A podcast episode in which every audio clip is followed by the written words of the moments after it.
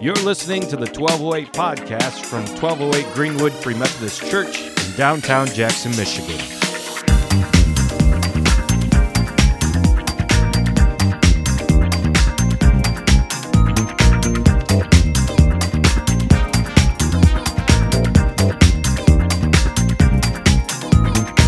Um, today, we're going to make our way back into the Gospel of Matthew. Longest series ever. Do you know when we started this? When we launched Dinner Church, which was like a year ago. So, yeah, I know a lot of people like, I got six weeks for a new series. We're going to blast through this. I only aim for like 50 or 60. So, it works out for everybody. Uh, but we try to deeply jump into the Gospels to understand who Jesus is and how he lived because how he lives affects how we live and teaches us how we should carry out our lives. Sometimes there's questions people ask today like, should I do this? Should I do that? And when we look at Jesus, a lot of times, if we dig deep enough, we actually find answers. Tonight we're going to find ourselves in Matthew 26, 47 through 56. Tonight's scriptures will be up on the screen if that is helpful to you. But we're going to be talking about the nonviolence of Jesus. We're going to skip ahead a few chapters. And I thought that this was a timely time to get into the topic of violence and nonviolence because our community has really been suffering on that front lately. Uh, I know it was earlier this week. Um, Jody went upstairs to go to bed while I was playing video games with Joel still, late into the night. And she texted me from up there. She's like, I think I just heard gunshots, you know? And that's not like incredibly unusual around here. Uh, but it's it's enough where you're like, is that is that uh, fireworks or gunshots? and I've called before. I've called 911 here before. I was like, hey, I, I, think I just heard some gunshots, and they're like, are you sure it wasn't fireworks? I'm like, I don't know. I guess you make that call. I'm just letting you know if you find a body, I called. You know. it was like the middle of the day. I don't know why it'd be fireworks, uh, but nonetheless, I've lived here long enough to know the middle of the day does not stop fireworks from happening in Jackson. Uh, all that being said, you know, I was trying to decide that night do we do that? Do we call? When a Facebook group uh, for this neighborhood lit up, it's like there's just 10 gunshots right outside of my house. I think uh, one of the city council people went, checked it out. Police are there holding a baby, maybe, if I remember right.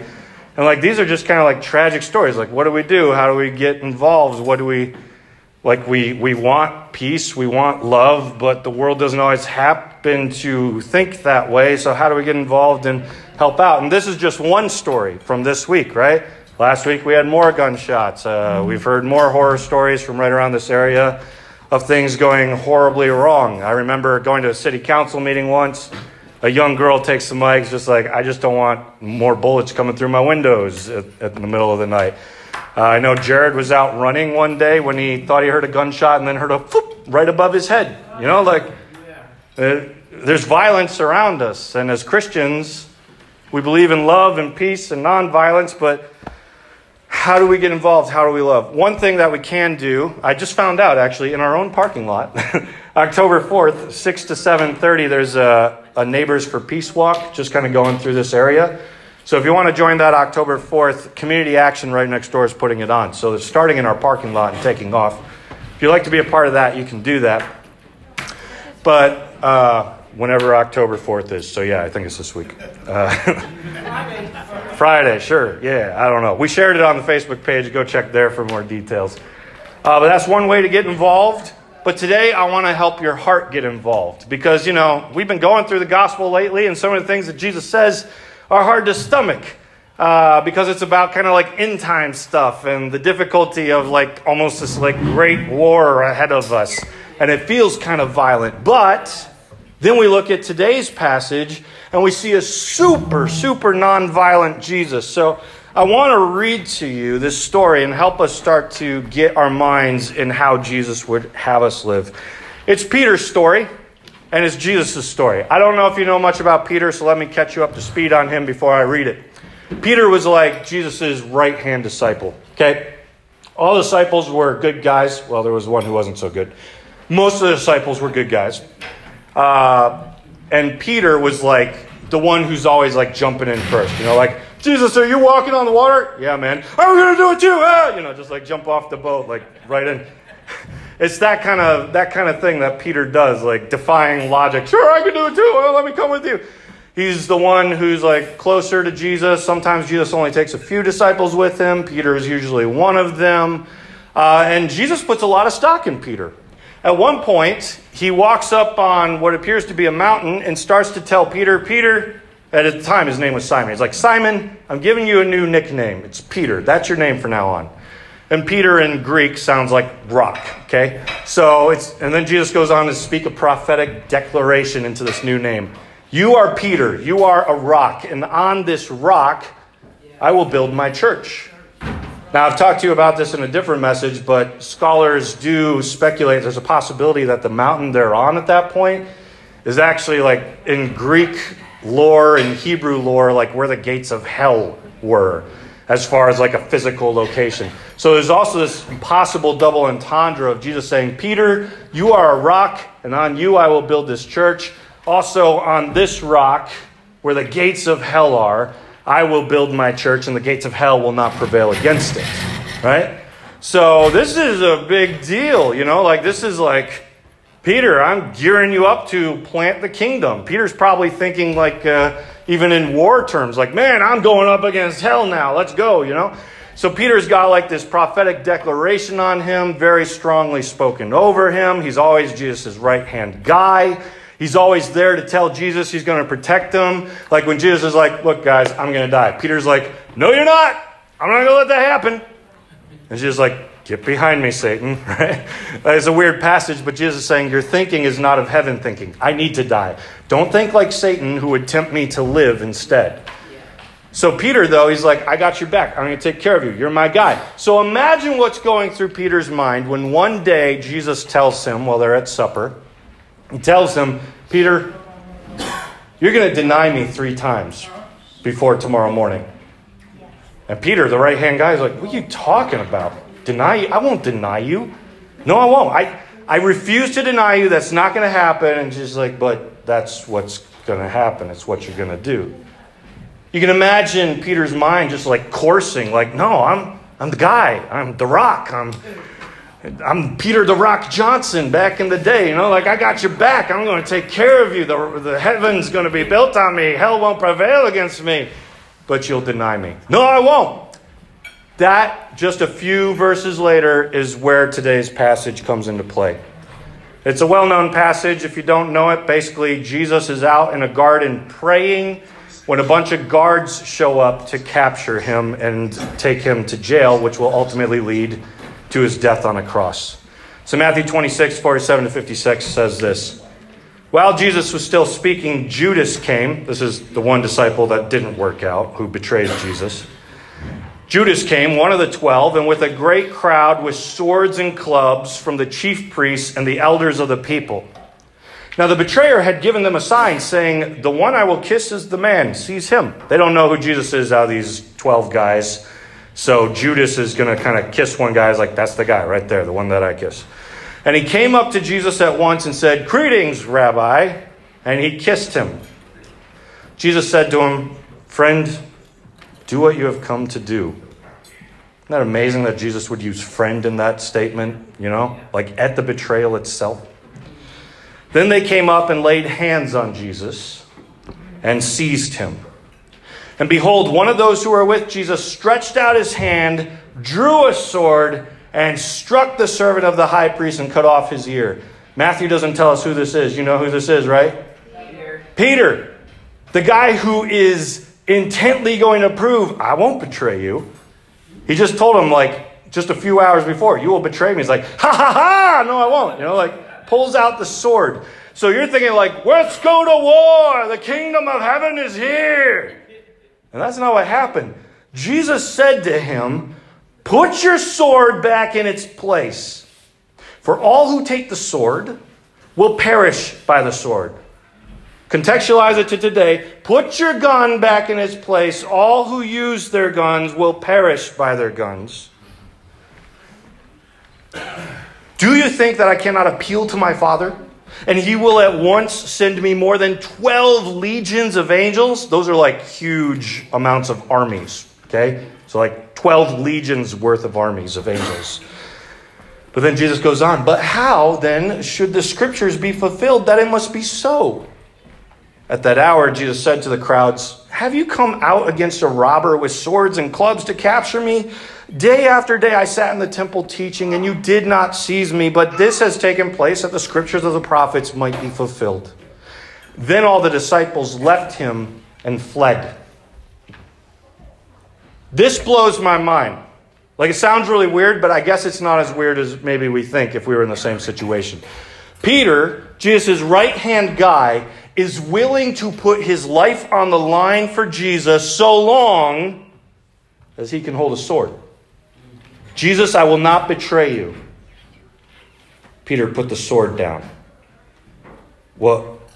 What? put the sword down. Puts it down and flees. Peter, who is willing to die for Jesus with the sword in his hand, is the same Peter who is willing not to die for Jesus without the sword. And that, I think, is a powerful word that we need to hear today in America. Because a lot of times we're like, yeah, Jesus, I'll, I'll, go, I'll go to war for you. I'll, I'll be your right hand guy. I'll, I'll take some people out. Jesus is like, what are you talking about? It has nothing to do with what I'm doing. I'm asking you to die not with the blood of your enemies, but by putting the blood of your own life on the ground. Jesus spent all his time not taking body parts off of people, but putting them back on. That's exactly what he does with this man. He picks the ear off the ground, sticks it back on his head, and heals him. And Peter runs for the hills, along with all the other disciples. This is the biblical understanding of Jesus' nonviolence. And this is not just like a story of nonviolence, this is like the story of stories of Jesus' nonviolence. Next to the cross, because while he's hanging on the cross, he's like, I can still call down legions of angels. Instead, I'm just going to hang here and die for these people and ask, ask God to forgive them. That's nonviolence. Radical nonviolence. Jesus even like he's sweating blood in the garden, like, God, I don't want to do this. I don't want to die. Do you know how intense you got to be dealing with anxiety to bleed out of your forehead? But at the same time, not my will be done, but your will. And so Jesus is willing to hang on a cross when he could call down legions of angels and die for these people who are ripping his flesh off and putting nails through his hands because he loves them that much that he would die for them even when they don't deserve it. That's the radical love of God. Well, that's the nonviolence of God, too. Willing to be put up on a cross, willing to stop angels from attacking, willing to stop his own disciples from attacking. Now, here's the thing a lot of times people don't quote Jesus on these passages for nonviolence. The only time I ever hear violence enter the story, like, should we be violent, should we not be violent? When it comes to Jesus, people always quote Luke 22 36. And let the one who has no sword sell his cloak and buy one. So whenever people are like, can we have guns? Can we have swords? They always go to Luke 22. Well, Jesus told his disciples to go buy swords, so that's okay.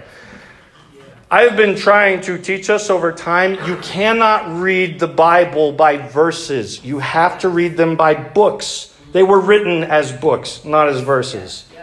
I recently just wrote a story, and in the story, I say one phrase in the first five pages, and I repeat that phrase a hundred pages later. Do you realize a hundred pages later, I'm trying to make you think of the first time? They're connected.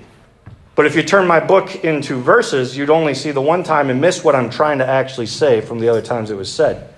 It's the same with this right here. Luke 22 36 cannot just be a verse.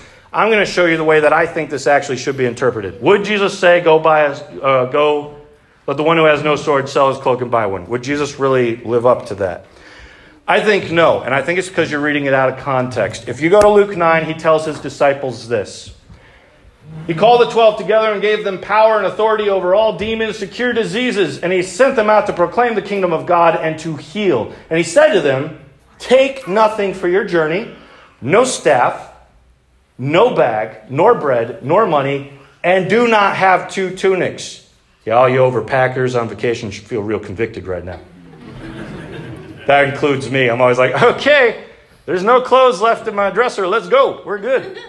How long are we going to be gone? One night? All right. Uh, and whatever house you enter, stay there, and from there, depart. So Jesus is essentially, when he sends his 12 disciples out to do ministry without him, he's like, you got to trust in God for ministry, okay? Don't take a bunch of clothes. Don't take a, a staff, a, a cloak, a, a money bag, all these things. I just want you to trust in God, go do ministry, he will provide. Move forward one chapter to Luke 10. In Luke 10, now Jesus has 72 disciples, which back then there was like 72 nations. So that was representative of Jesus is sending his disciples into the entire world, okay?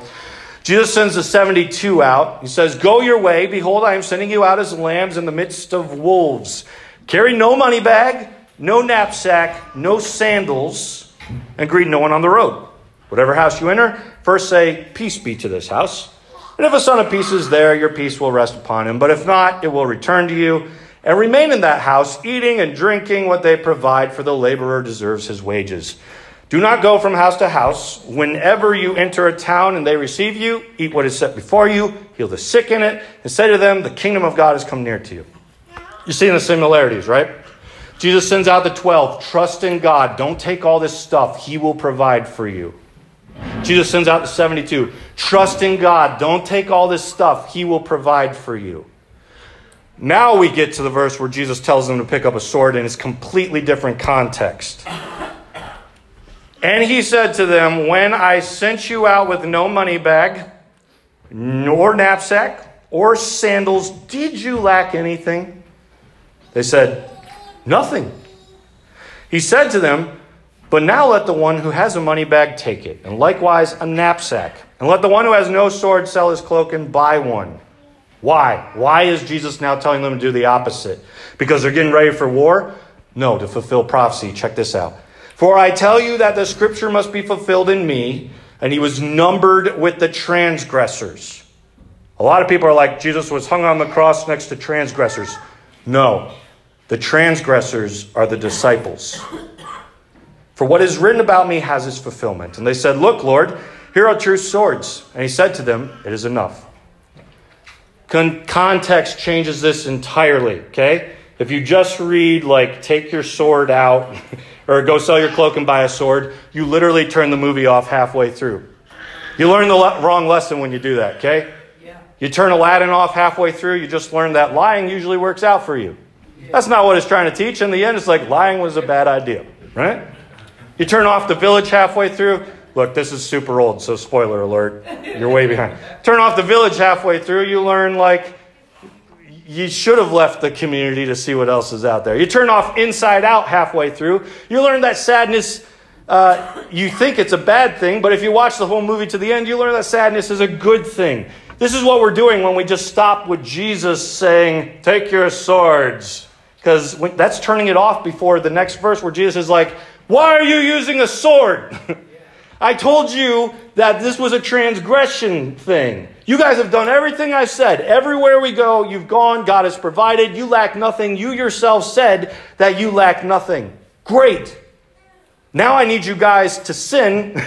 I need you to transgress what I've been telling you to do because a prophecy actually needs to be fulfilled that I'm, I'm listed among transgressors. So you need to transgress me right now. So rather than do the things that you know you should be doing, go do all the opposite things.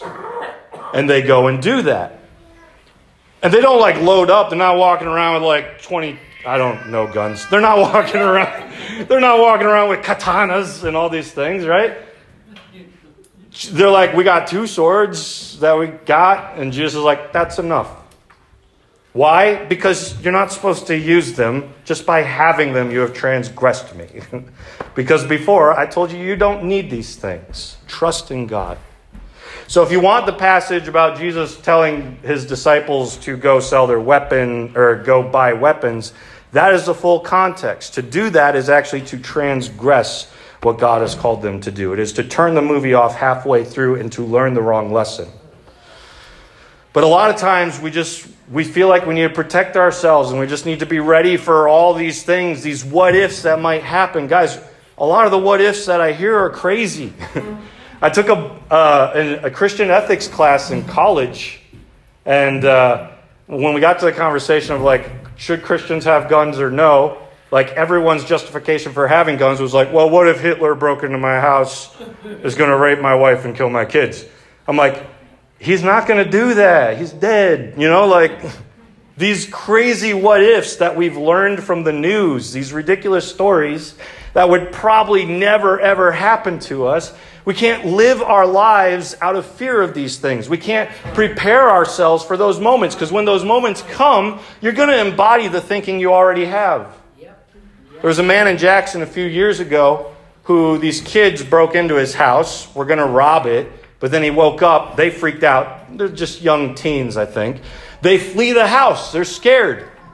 He just woke up in the middle of the night. He's got guns. He's embodied his mindset that I got to protect what's mine. He walks outside while they're fleeing and shoots them both dead. Or at least one of them dead. I can't quite remember the details at the moment. But in the moment of, of being woken up in the middle of the night with robbers, being ready to protect what's his, he's taking them out. We do that if that's the way we think. Whereas you have these stories in like Les Mis, Les Miserables, right? Where the bishop's like embodying Jesus instead of this fear.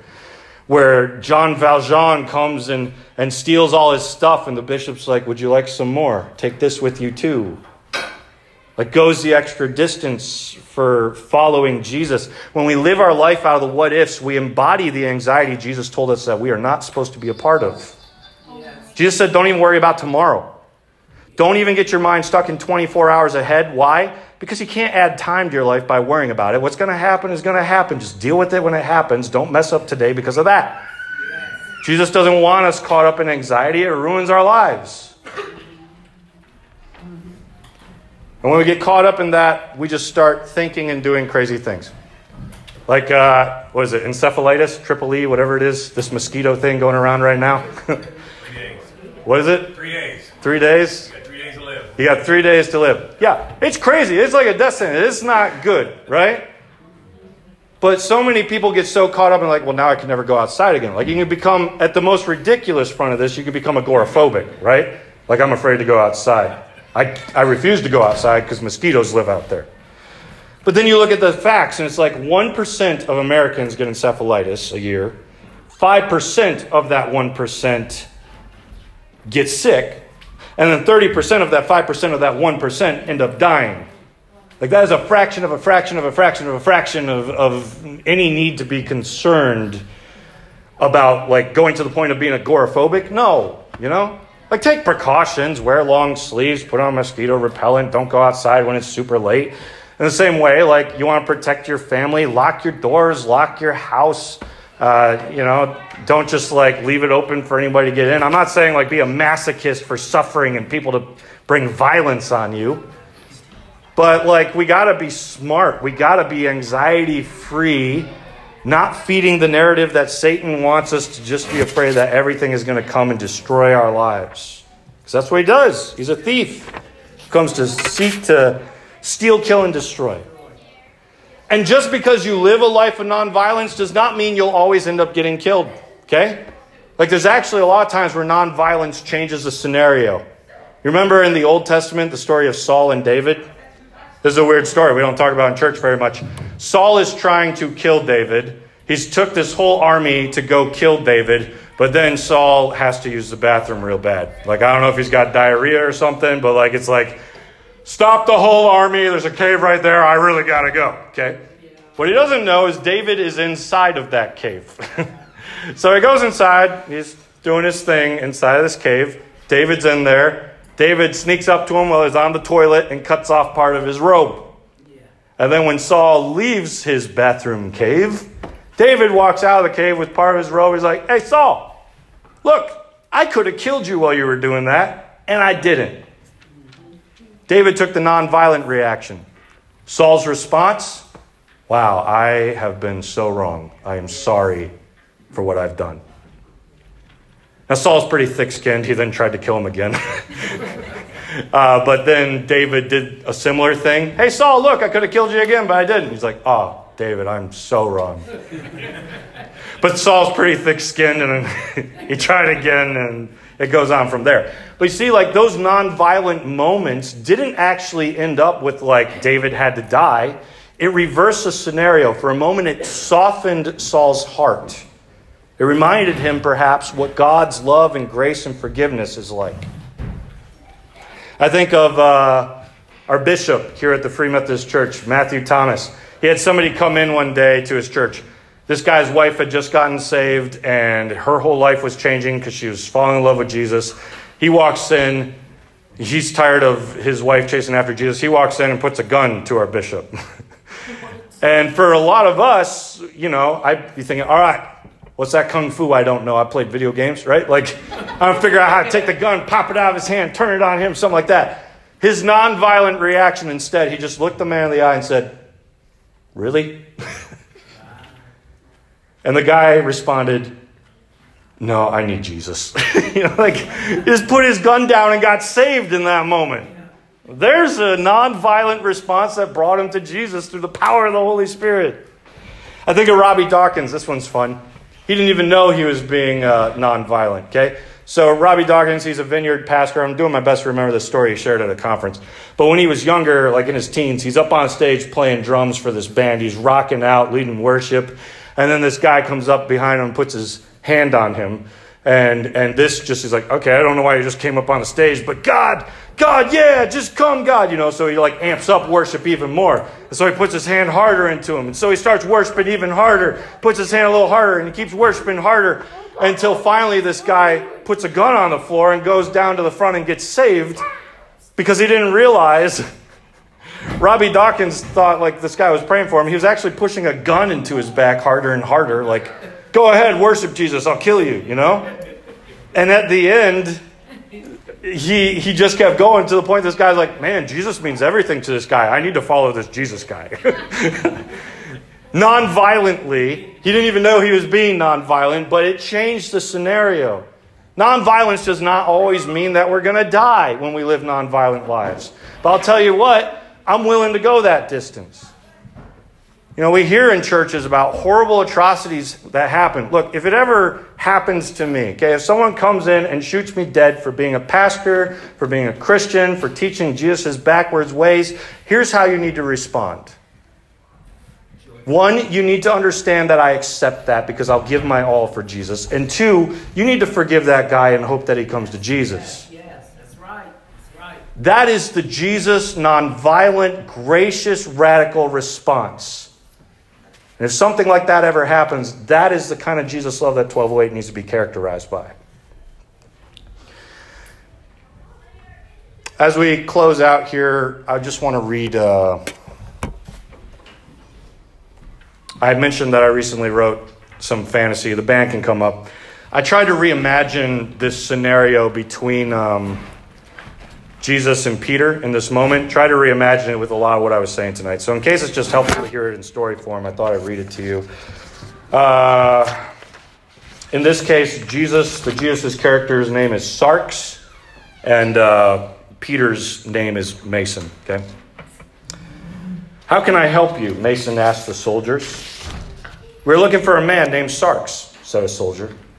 I am he, replied Sarks. Let my friends go, and I will come with you. As soon as Sarks had made this statement, he heard a loud yell from the trees. Mason popped out behind a servant with a sword in hand. The servant turned to see what was happening, throwing off Mason's aim in the process and causing him to slice the servant's ear off. The man fell to the ground, yelling in pain, and cupped his hand around his ear to hold in the blood. Sarks looked directly at Mason with intensity burning in his eyes. What have you done? he asked. I told you I wouldn't betray you, Mason cried. Is that what you were doing all day while I was preparing dinner? You were out buying a sword?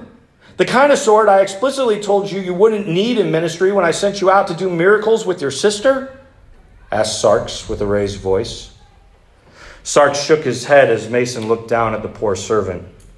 But I, you have disobeyed my instructions and taken a pot shot at a poor slave, a slave of all people, which I just told you hours ago that you are to live like in order to be great in the kingdom of heaven, yelled Sarks. How am I supposed to storm the gates of hell and build your kingdom there without a weapon? Mason yelled back in confusion. I'll be killed the moment I walk in. As I told you before, in your passion, you have misunderstood the kingdom of heaven, answered Sarks. You said I had to be all in. I'm all in right now, yelled Mason in confusion.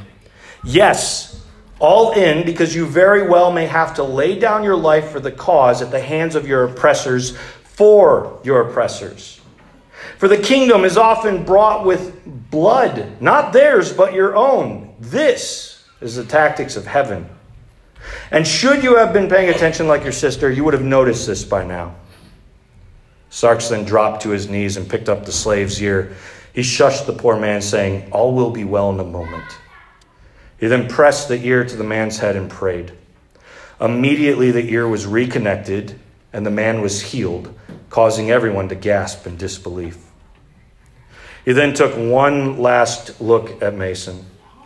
We put body parts back on people, we never take them off. We do not stoop to the level of the dragon in order to fight the dragon.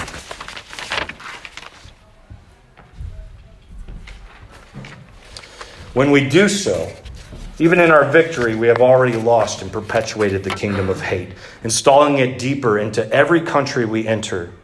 We fight by laying down our lives. Now, I see that you are willing to die for me if you can hold a weapon. Are you willing to die for me without one? Sarx then grabbed Mason's arm and pulled up his sleeve.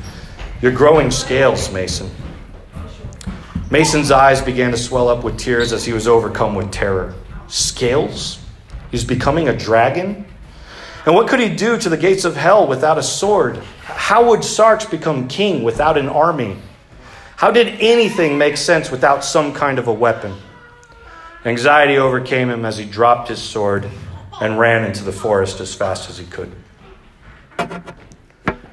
Now, if you know the story of Peter slash Mason, then you know that there's redemption. Though Peter denies Jesus three times, Jesus then forces Peter to accept Jesus three times, undoing all this denial that he's done. And Peter goes on to be the rock that Jesus builds his church on. And this time he's willing to suffer on behalf of the kingdom. And in doing that, both Jesus and Peter and all of the early church who died in the book of Revelation and all these other places throughout history show us that taking on suffering for the sake of Jesus is completely worth it. So, as we move into a time of worship, we're going to start with the song I Surrender All uh, as a way to just kind of call ourselves to live and think the same way. And I invite you to really put your heart into those words. Don't just sing it like it's up on a screen, but lift it up. If our prayer team's available, they'll be in the back corner. We've got about 20 minutes before our food bank. Until then, we're just going to have a time of, of, worship and reflection. So feel free to go get prayer. Feel free to um, worship with us. And as always, you can take on whatever posture you like as we worship. Could you please just start by standing with us?